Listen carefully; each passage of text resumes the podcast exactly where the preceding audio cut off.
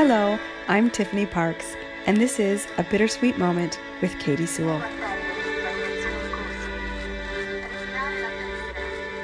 This is The Bittersweet Life. I'm Katie Sewell, and this is your midweek Bittersweet Moment. And today I am joined by Josh Sims. Josh has been working in the moving industry for over 20 years. He's packed and moved homes up and down the west coast of Australia, and he's been a leader in the moving industry in Singapore and Hong Kong.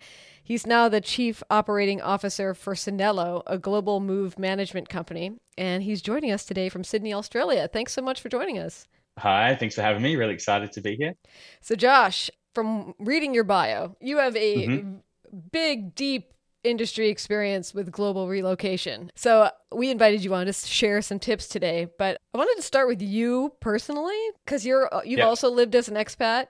So you've mm-hmm. been an expat in multiple countries. How did, would you say that that time abroad shaped your general approach to life? Did it change your perspective on things? I think for me, like I always had this urge or this desire to to live overseas, and you know, I was just really fortunate that the job that I had allowed that.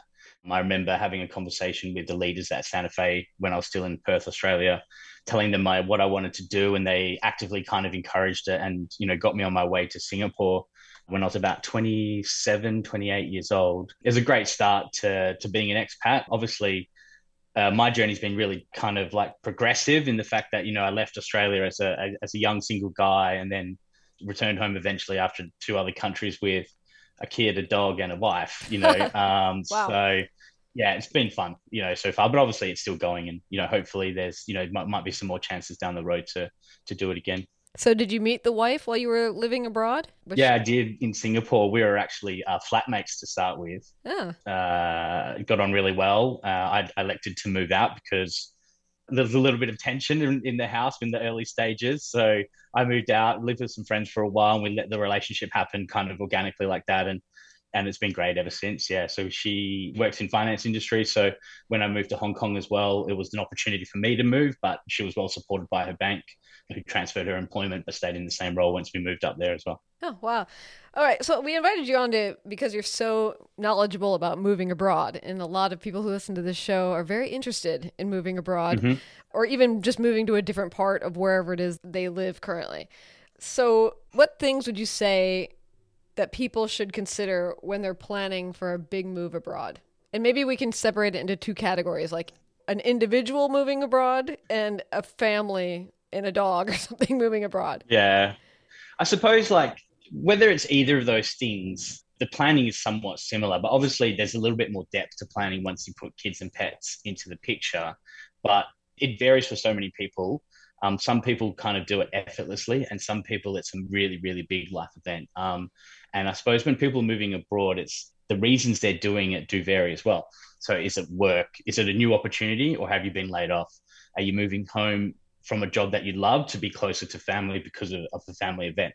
There's so many dynamics that um, that are different and they kind of affect the stress levels. But I suppose for me, like I'll, I won't go into that classic tip of like how to prepare for your move, like throw out everything because I think they're like kind of obvious and you know people will or will not whether someone's going to go and throw everything out they'll make that choice um, before they do but i suppose like i'll try and look at some of the things where i see moves go better or relocations go better for me my biggest tip is always be as active and involved in the process as you can although you've contracted a move to someone like us at Sanelo to, to move you from one country to another. That's a very physical kind of process, right? We we go through the quote, we, we, look, we look at your house, we go through the quote process, you agree, we come and pack your stuff, we load it into a ship, it goes on that ship, it arrives, and then it comes into your house. So that's very physical, but there is so many things attached to that process. And the removal or the moving process is just one cog in hundreds of things that are going to happen when you move, but it's also very, very important. And once you do it, you forget about it, and then you arrive, and then it's kind of on the water, and you forget, and then it's like, oh, oh God, it's arriving soon, or I'm going to need this, or whatever. So it's like for me, be as actively involved in the process as you can. Really understand what's going to happen. What are the dates? So when you when you pack up all your stuff, you're homeless, right? How is that going to affect you know your costs when you're in the country before you leave? Are you getting hotels, Airbnb, staying with family? How long are you going to be without your items? What can you do without for six weeks? And then be prepared to be without them for longer. because delays at the moment, roughly 50% of the containers are arriving late. It was much worse about a year ago when it was, I think, global levels got down to somewhere closer to 30%. So containers were always and regularly running late. So be prepared, you know, for what the time scale is. Roughly, it's like somewhere between eight to 12 weeks on average, but it can go out longer. And once it's on the water, we have very, very little control over what's happened um, or what will happen. It's basically impossible to to speed it up. Um, so mm-hmm. yeah, just be prepared for that. Yeah. Curious if a person is working with someone like your company. Do they need to know where they're going in the country that they're moving to? Like, for instance, I mean specifically, like, do they need to have a house or a place, an apartment already? How no, not work? at all. I'd say majority of our customers unless they're moving home into their and back to their their own home and they're repatriating, they rarely know the the property that they're going into. That's not a, an issue. We just need the, the at minimum the country um, because obviously there's guidelines and requirements and documents that they need to be able to import their goods. But once it's in the country, we can transport it to any city within there if they do change their mind. This is just obviously if it's not the original city it's quoted to, cost change and, and things like that. So, you know, you just need to be prepared. But no, you don't need to know the the exact address yet at all. I know you said that you shouldn't people should decide for themselves whether they want to liquidate all of their possessions or not before they move somewhere, but I mean, would you recommend that people say if they're moving abroad and they know that they're going to be gone for just a limited time, maybe 2 years, maybe it's a contract, you know, for a certain job and then you know you're coming home, would you recommend that people relocate all of their possessions when they move? What, it's funny like our customers vary extremely, like oh, a lot, you know, in, in their attachment to their items. I mean, everyone probably has at least 20 boxes, I would say, of stuff that they would want to take, and maybe a couple of furniture pieces that they're attached to. That's as a bare minimum, right? That's mm. just, mm. but the average person, yeah, has more than that. I think personally, yes, I would relocate it majority of my goods if, if, if it's for over a year unless I'm going into a like a kind of furnished accommodation at destination and I know it's short term. The reason being is like I don't think people actually seriously add up how much they buy once they arrive in a new country. And, and you do it gradually over a one or two or three year period of ever how long you're there. But I've walked out of IKEA in Hong Kong when I first moved there and spent a thousand dollars. Didn't even think about it, right? Because right. I was like, I need that in my house. I need that in my house. I need that in my house. And I think because we do a lot of that incrementally, we don't really know what we're going to do. And then everything you buy, are you going to just send it back again once you're finished? Is that going to be go back to your old home? What have you done with your items in the country that you left? Because you're probably going to, if you're attached to them, you want to keep them, you're going to have to pay to store them. So is that cost of storage over the two or three years going to equal the amount that you're going to send it as well? Mm. And I think there's a, a, you know a nice thing about having familiarity with the items in your house, especially when you have kids. You know they are attached to things like my son can all of a sudden want a toy that he hasn't played with for six months that's in the cupboard and it'll just pop into his head and if you don't have it it's the end of the world. So you know we have access to them. So i think you know there is an importance to it and our things are our things. And overall like they do help you settle they do help you relocate and, and kind of be and adjust quicker. Since you're a moving expert i'm just curious is there um, maybe you'd have to imagine in your mind two different places but is there a major difference between moving to one location in the world versus like another location not so much in process. Some countries have really kind of like strict processes, like say moving to Indonesia or the Philippines, some of those Southeast Asian countries. But moving into like Hong Kong or Singapore, it's pretty easy to do the documents and all that kind of stuff. I'd say there's a bigger adjustment moving.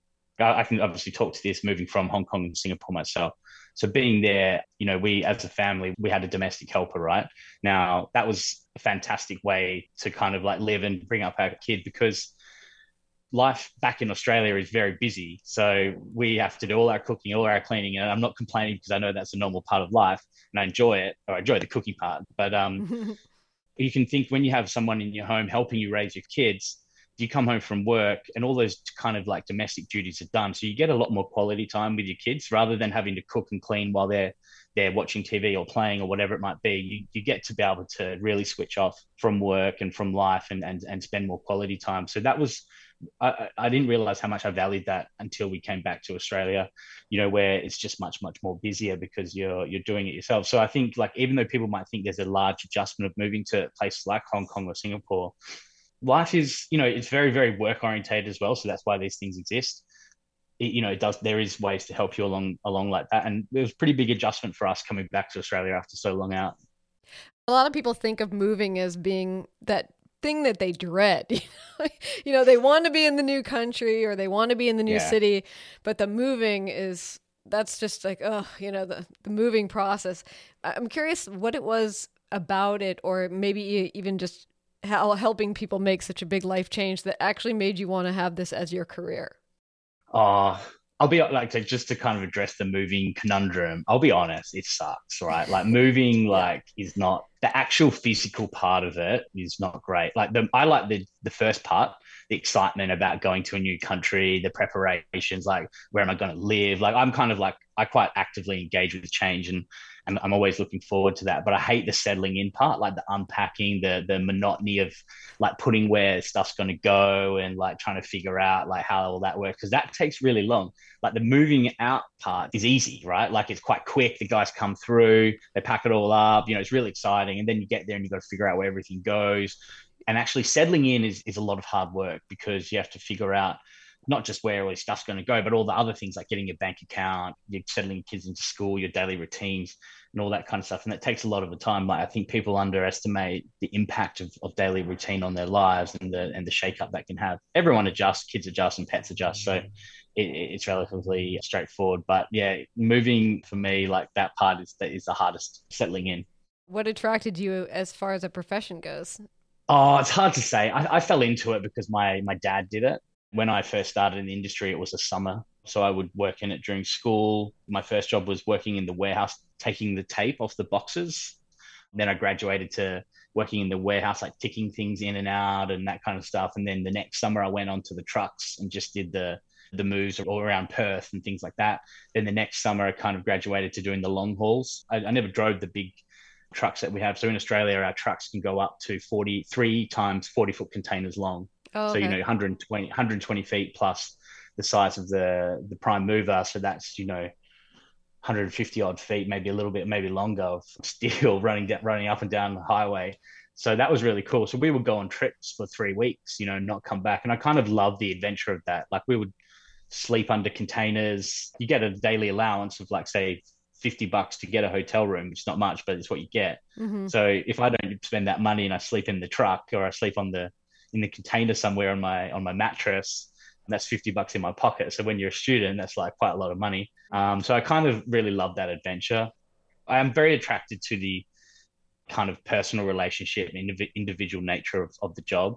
So like I really did enjoy like working with a lot of our customers. Do you find that people when it comes to the idea of putting all of their things onto a ship and sending it somewhere, do people get nervous about that? Some do, some don't. I'd say probably less so, but obviously we do in our industry offer protection for that. So if, if you do have a, ever have a worst case scenario where your goods um, fall off a ship, you as long as you purchase the the protection, you'll be covered. But if you don't, there's quite a lot of risks that go along with that. So, like the shipping company can, or the, the salvage company can actually charge you to pull things out of the water if you don't have protection, and you know that's a risk that people don't that don't often know, but is explained. It does happen very rarely, but um, you know, we had a customer in Australia once who moved from the east to the west, and on the way to the west, the train derailed and all of his goods were written off. And that would probably happens once a year.